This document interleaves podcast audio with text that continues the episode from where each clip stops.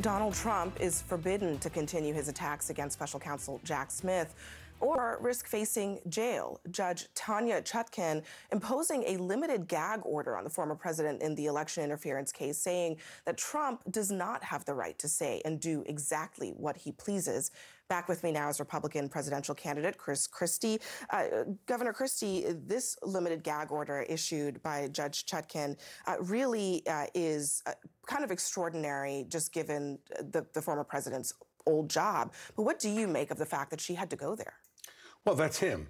I mean, Abby, that's him. He's going to always, always push the edge of propriety, the edge of legality. That's why he's un- under indictment in four different jurisdictions. That's why he's out on bail in four different jurisdictions. And the fact is that a gag order like this is not extraordinary in a criminal case. Um, it's only extraordinary because you're dealing with a former president of the United States who's running for president. But here's what Republican voters in the primary have to remember he's a criminal defendant. He doesn't get special rights because he's the former president. He is a criminal defendant indicted by a grand jury of his peers in the District of Columbia. And so he can't go out there and start polluting the jury pool by impugning potential witnesses, by impugning the prosecution and impugning the judge.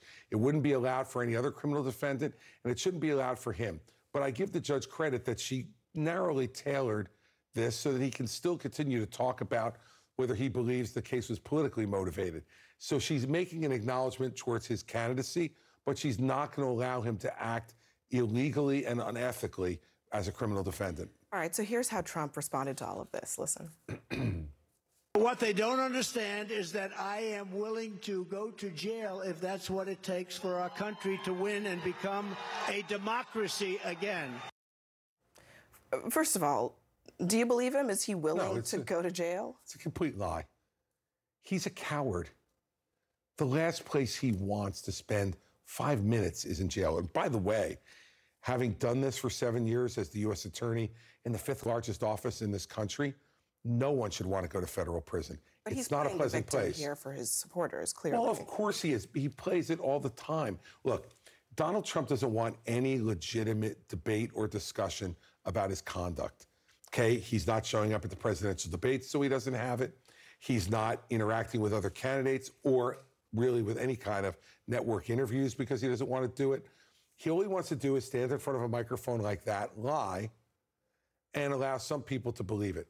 But that's why, Abby, we got to have vigorous conversation.